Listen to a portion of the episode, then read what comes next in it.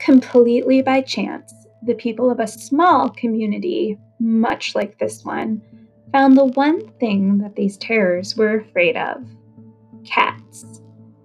One day, a cat was strolling about, making its way down a long and winding dirt road, when its path crossed with one of the long deceased.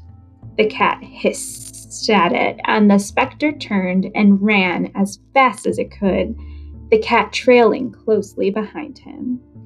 Other cats saw what was happening and joined the chase, leading more and more terrors back to the cemetery. Once they were all back in their graves, the cats stood guard at the gates to ensure the creatures wouldn't terrorize the townsfolk ever again.